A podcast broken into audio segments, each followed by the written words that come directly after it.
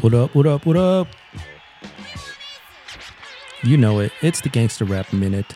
Here we got Easy E, Eazy Duz It. Came out in 1988. Love this fucking record. One of the first albums I ever heard of gangster rap. It got me hooked, man. I mean, we know DJ Yella, Dr. Dre all over the beats here, man. Our writers are MC Ren, the DOC, fucking even Dre. What? Anyways, check it out, man. Ice Cube, you know he be writing on this motherfucker too.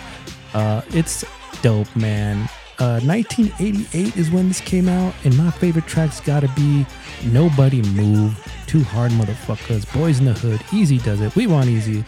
I can't list them all, but man, I love them all. Check out this record. If you want to know where to start when it comes to gangster rap, you gotta start with the Godfather himself, and that's Easy E. His first record, Eazy Duz It. Ruthless for life, baby. I'm out. Peace.